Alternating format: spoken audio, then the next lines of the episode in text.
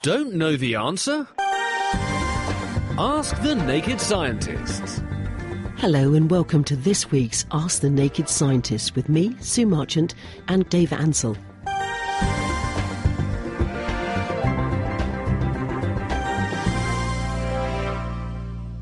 What's new in the world of science for you?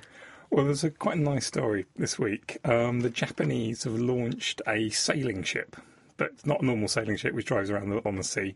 It's out up in space.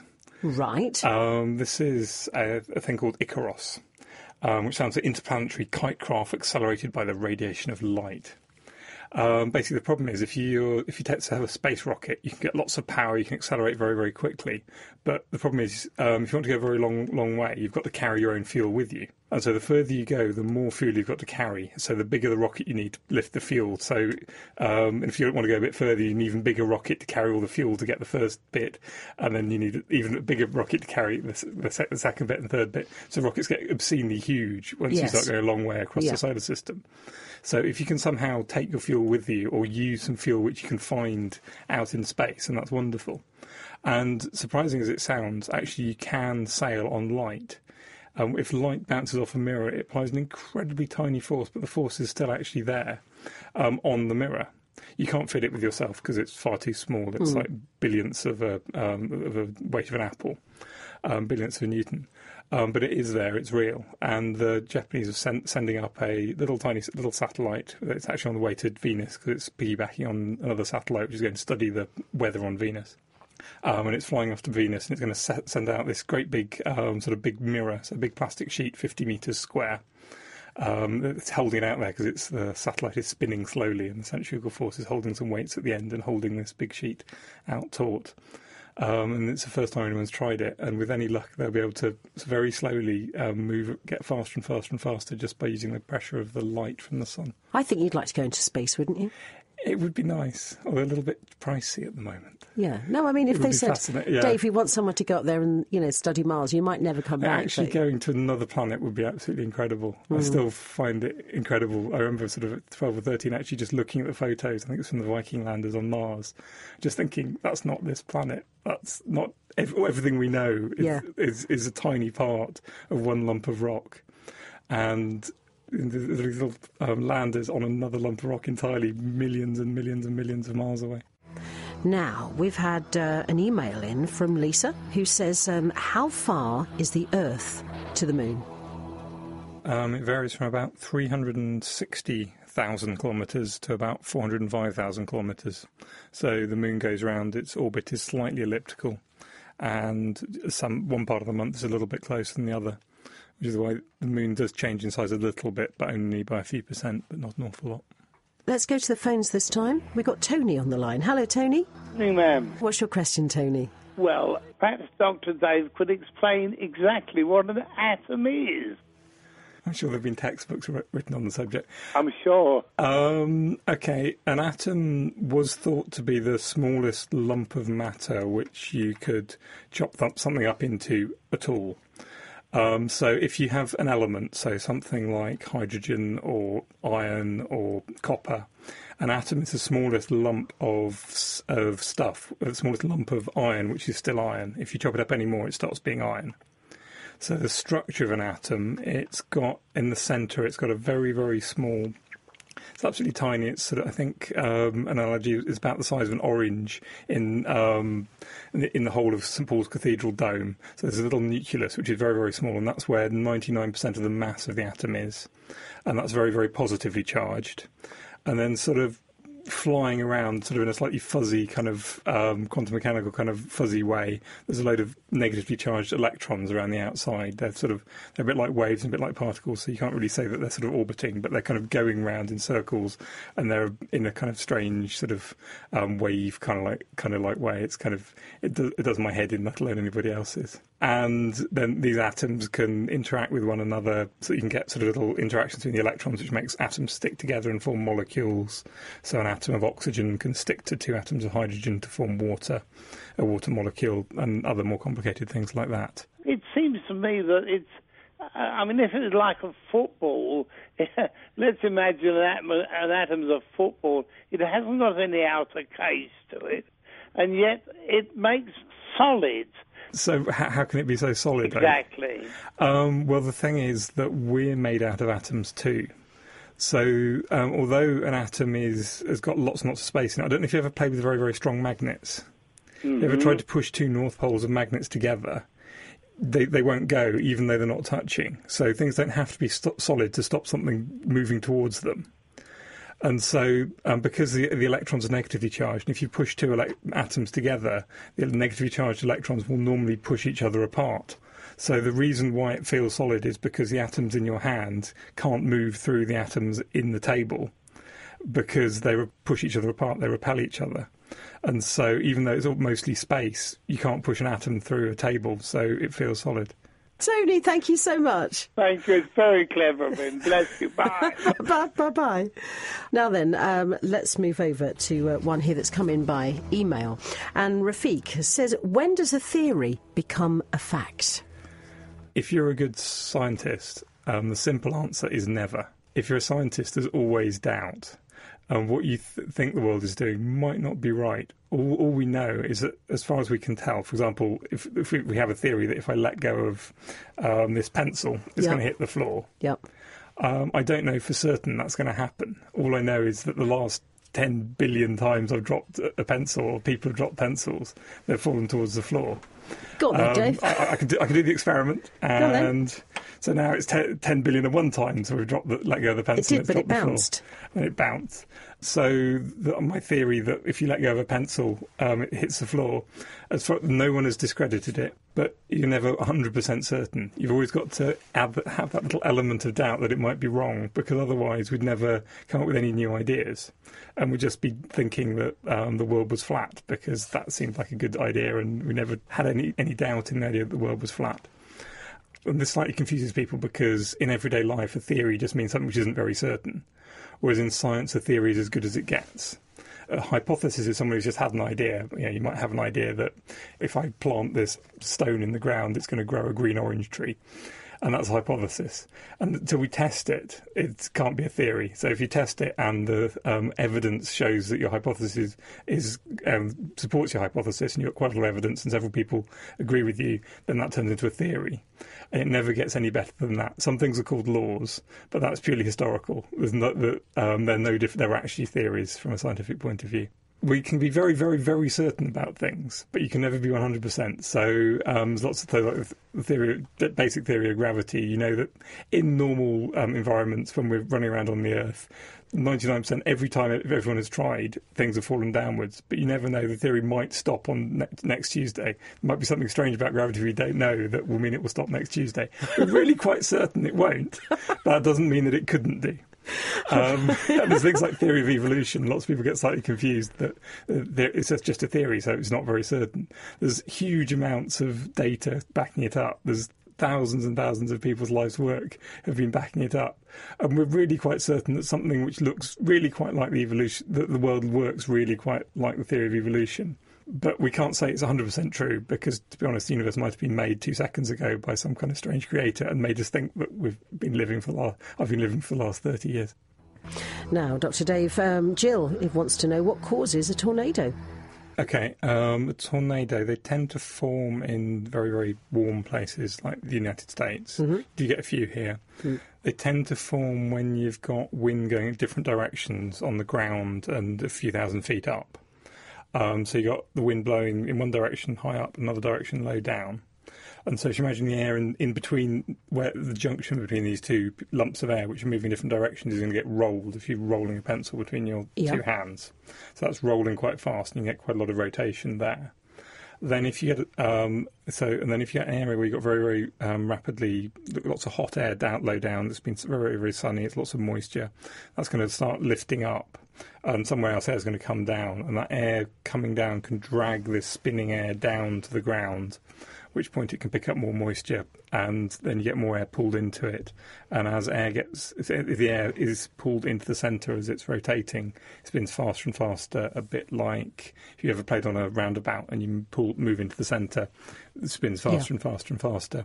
And so the air can just be is spinning incredibly fast. You're in quite a strong updraft up the middle, and it will pull lift things up and be incredibly lethal.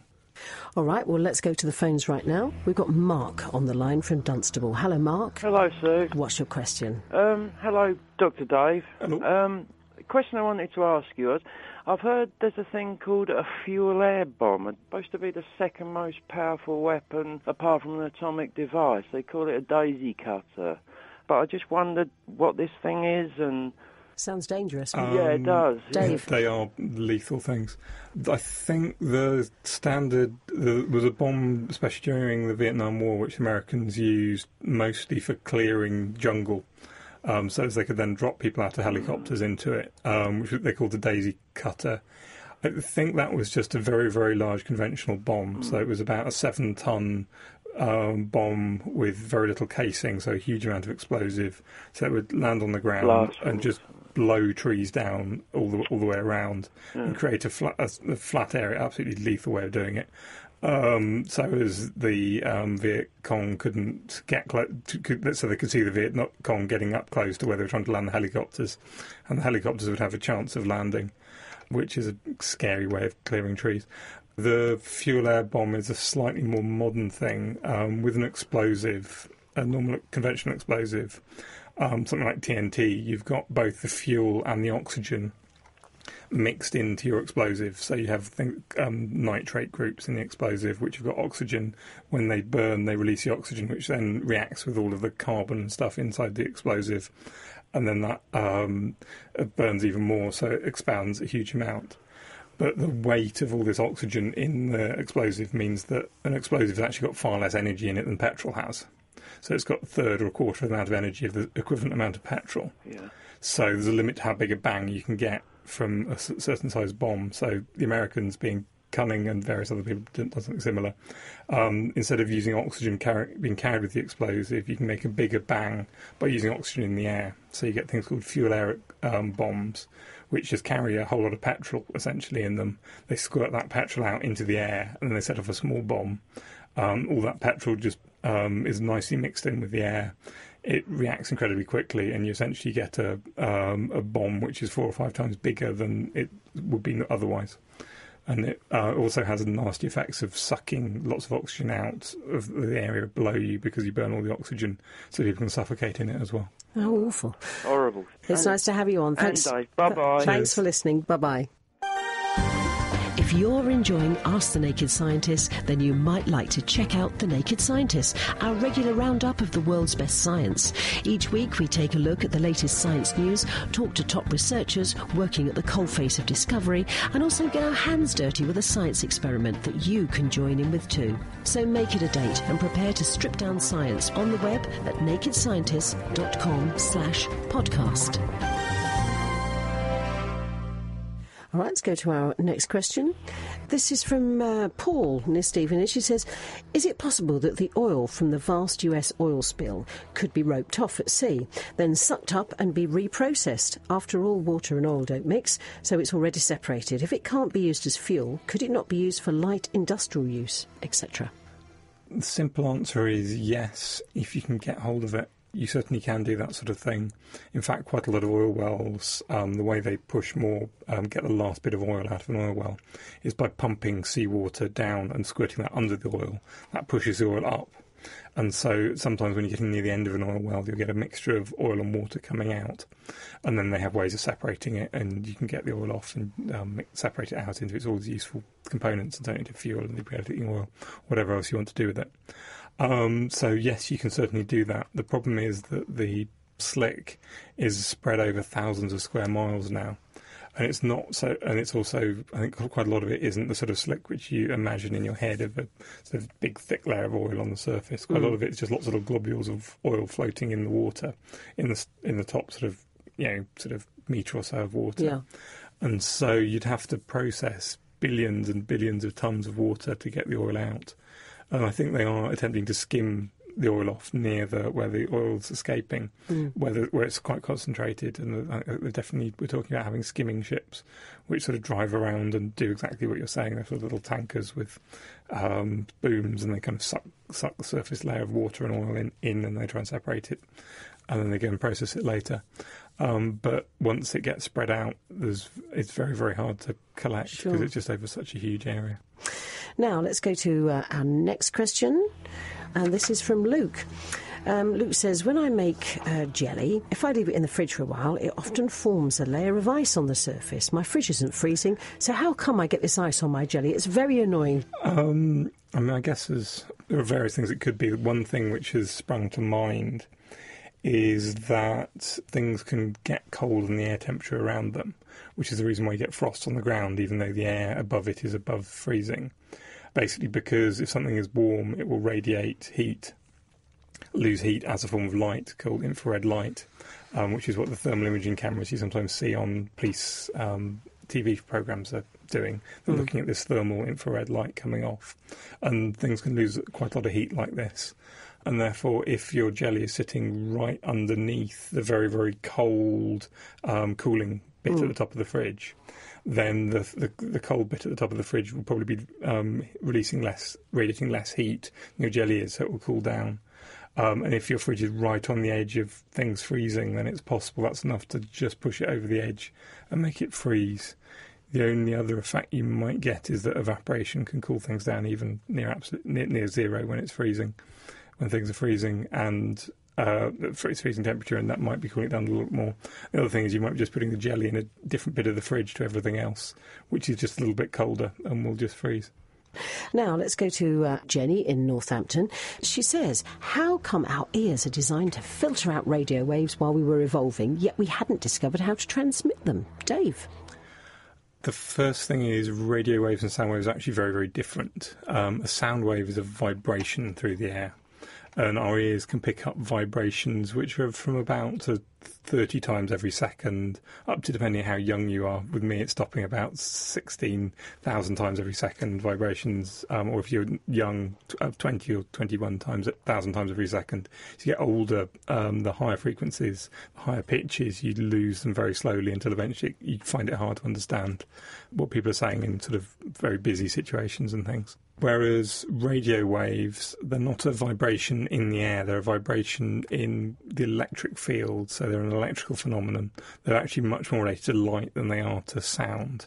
And they're basically like a very, very light is a wave, um, an ele- it's called an electromagnetic wave, and um, that's vibrating about one with 14 zeros after it every second, whereas radio waves are vibrating about a million, yeah, sort of 100 million times every second. It depends on exactly where you are on the dial, but that sort of order. So it's not really the question as to why your ears can filter out radio waves, it's why your eyes can.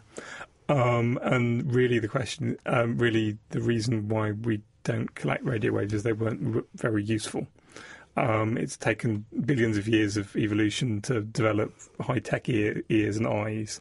And if there wasn't really very much radio, there weren't very many radio waves around, they weren't particularly useful to find anything which will make us survive. We just haven't evolved to be able to pick them up. We can only actually detect a very, very small part of the light spectrum, let alone um, so we, we can't see things like ultraviolet, which bees can, which means that they can see flowers.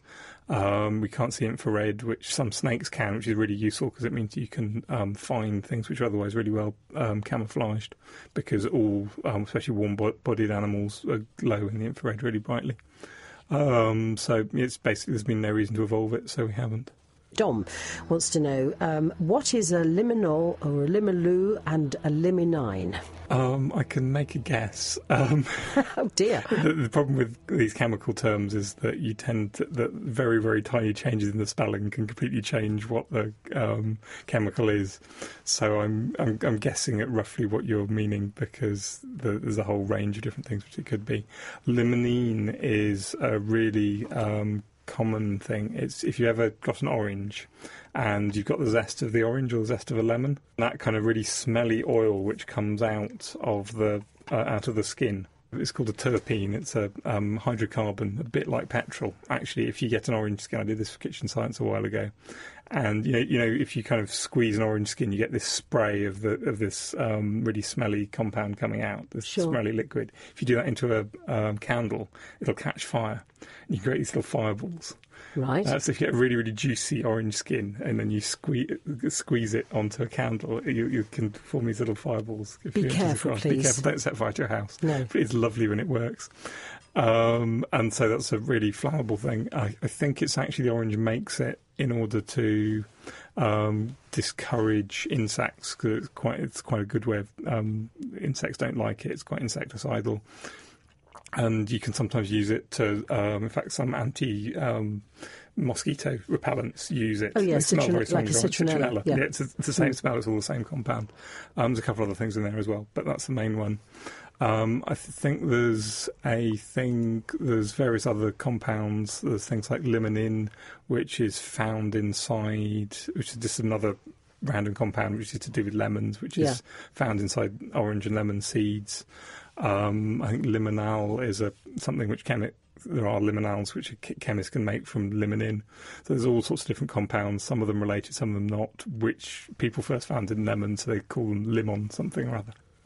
Let's go to the phones. Um, let's say good, very good evening to Morgan. Hi, Morgan. Hello, Dr. Dave. Hello. I would like to know why um, I get a, an electric shock every time I get out of my car. It's actually quite related to if you ever um, got a balloon and rubbed it on your hair. It's slowly, in fact, electrons are slowly moving from your hair into the balloon onto the balloon, and the balloon slowly charges up. Um, or if you've taken off a nylon jumper, every time the nylon touches a bit of your hair, a few electrons jump onto the nylon, and the nylon becomes more and more negatively charged, till eventually that builds up enough charge that the electrons want to flow back to you. They flow through the air as as a spark, and it makes that crackling noise, and it's quite painful. Um, if, you, if your car moves through, through the air, something similar can happen. I'm not quite sure which direction the electrons are moving, but one way or the other, and so your car will charge up. Now, most modern cars um, have reasonably conducting tyres, so that charge will get sort of um, get lost to the ground, and so you won't be too too too charged up compared to the ground. You won't get out. You won't get too bad a shock. It's a really major problem with helicopters. Um, but if you've ever seen film of a um, helicopter dropping a diver onto, or dropping, dropping a diver onto a ship or something, the guys on the ship actually have to get a sort of metal hook and hook the cable below him before he gets off, because a helicopter can get so charged up that various, I think some people actually could can get electrocuted when they touch the ship because all the charge on the helicopter, which is huge because it's the rotor is going through a huge amount of air, can build up enough that, that the guy can get electrocuted if he just if it passed through him. Um, so I would have thought it's that your tyres aren't quite as conductive as they should be. It's quite an old car. It could be uh, oldish tyres. Sometimes people have those little straps at the back of the car. Oh, And the i- yes, I remember those, yeah. yeah, the idea is, uh, especially when tyres were made out of, were, weren't as conductive as they are normally now, the idea of those straps was when you stopped, the strap would fall down to the ground and all the current would flow through the strap and not through you. Thank you very much. Take care. Bye-bye. bye. Bye. Uh, let's go to the next phone now. We've got John on the line from Essex. Hello, John. Hello, good evening. Dr. Dave, my question is about gravity. I think we can insulate, can't we, against all forms of energy like heat, light, and sound, but why can't we insulate against gravity? Because in order to get a vehicle to leave the Earth, we're surely going to have to insulate against gravity. Gravity itself isn't really a, a form of energy. You can get gravitational potential energy. So if you lift up a, a book um, and that's gained energy against gravity and you let go, it falls down. But the force of gravity is a force. Now we can insulate, effectively insulate against electric fields and magnetic fields, but that's because uh, with an electric um, field you get positive charges and negative charges. Therefore, you can so um, an atom um, might have a very very strongly positive nucleus, what we talked about earlier. But if you have the same amount of charge but negative charge around it, overall there's no electric charge, so that atom is neutral. But how are we going to overcome it? Because you were talking earlier in the program about the problem of lifting tremendous weights of fuel to get Yeah. these vehicles off the Earth.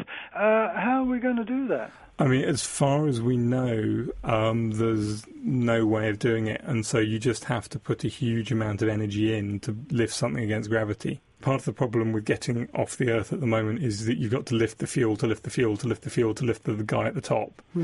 um, and so, if we can get other ways of doing it, like there's things called the, the space elevator, where the idea is you basically run a string from a satellite out beyond geostationary orbit all the way down to Earth, and then you can just build a machine to climb up the string. Hmm. And that would work if we could get a string which is strong enough, which is beyond technology enough. at the moment. the, the length isn't the problem. The problem is if you made it out of steel, the top would be far wider than the Earth is because it wouldn't be able to support the bottom. I, I was rather hoping you could have a like a pad uh, of insulating material where everything above it would be weightless, and then then you know would solve that Yes, that is a thing which many science fiction writers have hypothesized, but there is no evidence that it exists. It would be really nice if it did because it would make lots of people's lives a lot easier.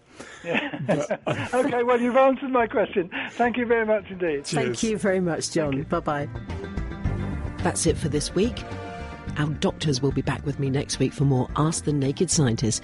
But don't forget, you can also catch them on the Naked Scientist podcast, which you can find on the Naked Scientist website, www.nakedscientist.com. The Naked Scientists are sponsored by the Wellcome Trust, the EPSRC, and UKFast. For more information, look us up online at nakedscientists.com.